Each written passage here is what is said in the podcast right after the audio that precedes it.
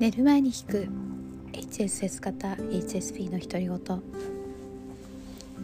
キーティーです。こんばんは。今日はにせんにじゅうにねんいちがつさんじゅうにち日曜日。今日も寒かったですよね。お元気でしょうか。先週締め切りがあって、今週は少しゆっくりできるかなって思ったんですけど、あ今週もバッタバタでした。昨日はセミナーがあって、あちょっと話をしなくてはいけなくてというか、話をさせていただいてっていうべきなんですけど、苦手意識がねあるから、うん、なんかでもあの昨日ちょっと思ったんですけど、あの、まあ、やっぱり研究してるので、研自分がやってる研究を面白いって思ってもらいたいはずなのに、全然見せられてない、その面白いっていうところをきちんと伝えられてないなっていうのを昨日終わったと感じて、あもあのもちろんそこそこは伝わってると思うんですよ。でもまだ出し切れてないんだなってことを昨日感じました。ごめんなさい、今娘がお風呂で叫んでたので聞こえてないといいなって思ったんですけど、うん、なんかちょっとそういうとこありませんか。あのなんかちょっと自分の能力をわざとじゃないんですけど隠しちゃってるみたいなところがあるなって思って、まあ、せっかく機会をもらってるからもっとちゃんと伝えたいなって思いました。あの私の研究を知ってほしいっていうのは、もちろん私が有名になりたいとかっていうことではなくて、その研究の対象としてるあの教育者の人たちの実践が素晴らしいとか、まあ、うまくいってないあの理由が、その外側の制度的なものだったり仕組み的なものにあるっていうあの教育とか社会の問題点を指摘することが、まあ、私の使命なので、やっぱりちゃんとそこはやっていきたいななんて思いました。で、えっと、前回友達の話をしたんですけど、その後メッセージをいただいて、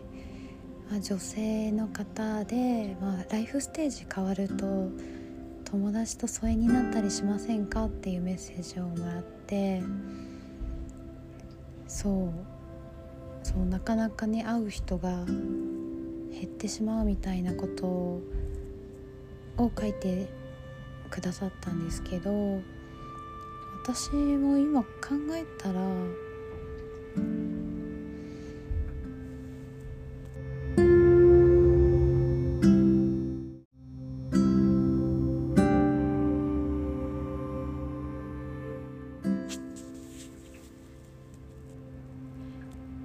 すいません、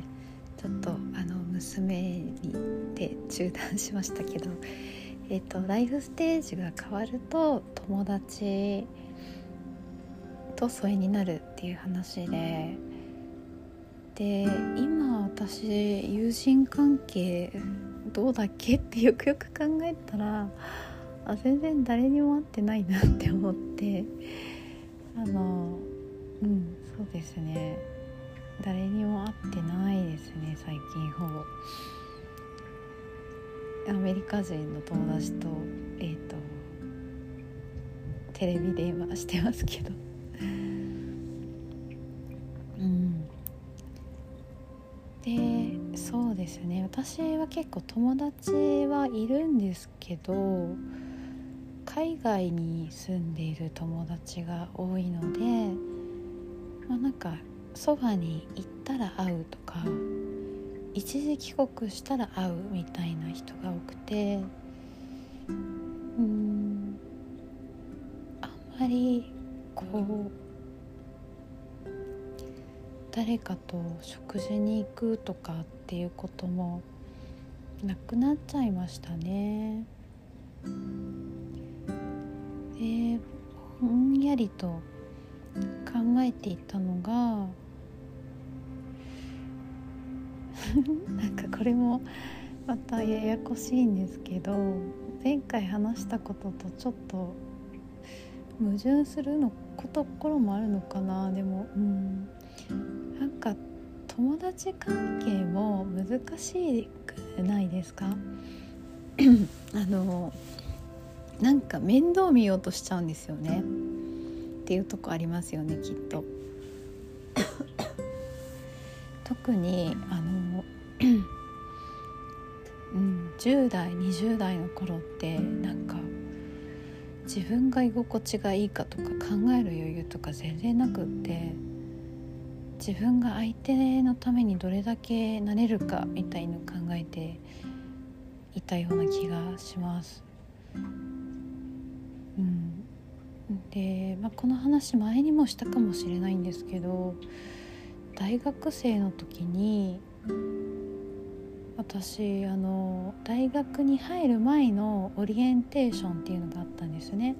まあ、その頃アメリカで住んで高校の時代の時住んでたところから、ま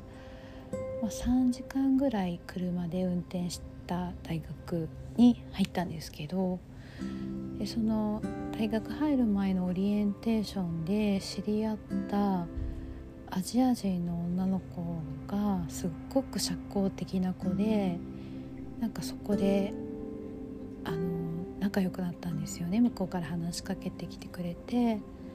でその後にあのルームメイトになったんですけど、この子がすごい可愛くって、あの頭も良くてあの社交的な子だったんですけど、まあ、いろいろ家庭とかで問題を抱えていて、なんかその頃まだインターネット、えーと、普及し始めたばっかりだったんですけど、まあ、ウィンドウズナインティファイブがアメリカで出てみたいなとこだったんですけど、インターネットチャットにハマっちゃって、まあ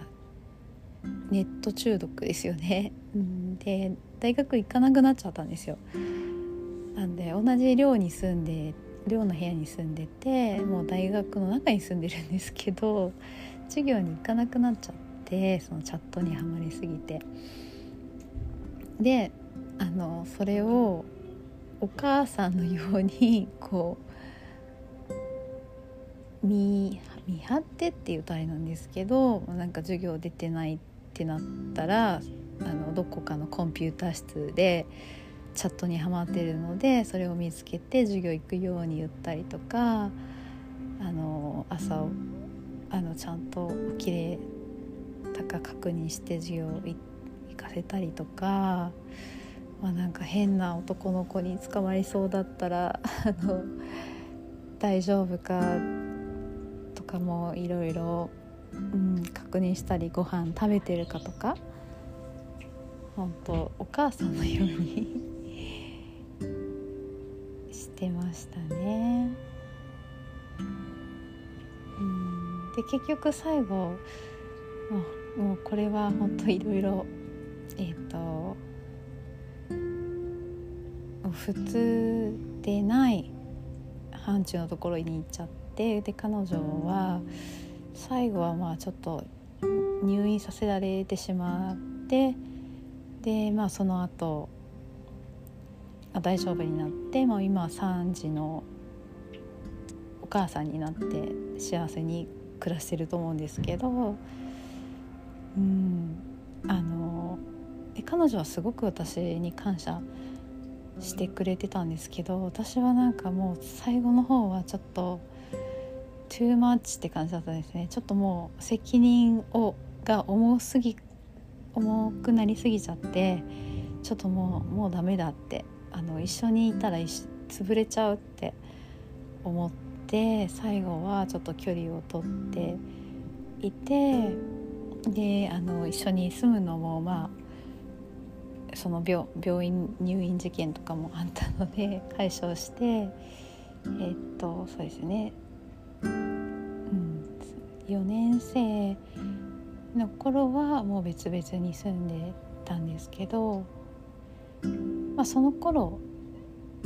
ですよね、彼女と一緒に住まなくなった後にそのあのアメリカ人のいつも話してる友達と仲良くなったんですけど、うん、多分これはあの、まあ、ここまでヘビーかな人もいるかもしれないです、ヘビーじゃない人もいるかもしれないんですけど、友達におせっかいというか面倒見てあげたくなっちゃって、やりすぎちゃって、でちょっと重たくなって疎遠になるみたいのも、あの他にも心当たりがある人がいるんじゃないかなと思って、えー、話してみました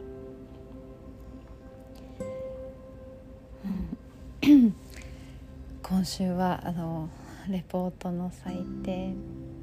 でいっしゅうかん終わりそうなんですけど、うん、なんとかあの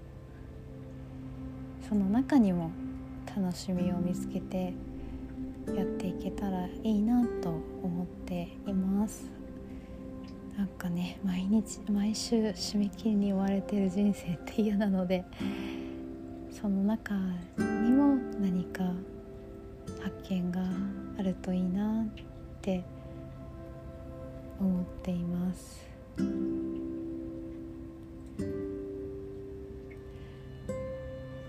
今日もつながってくれてありがとう。明日もあなたがあなたらしくいられますように。おやすみなさい。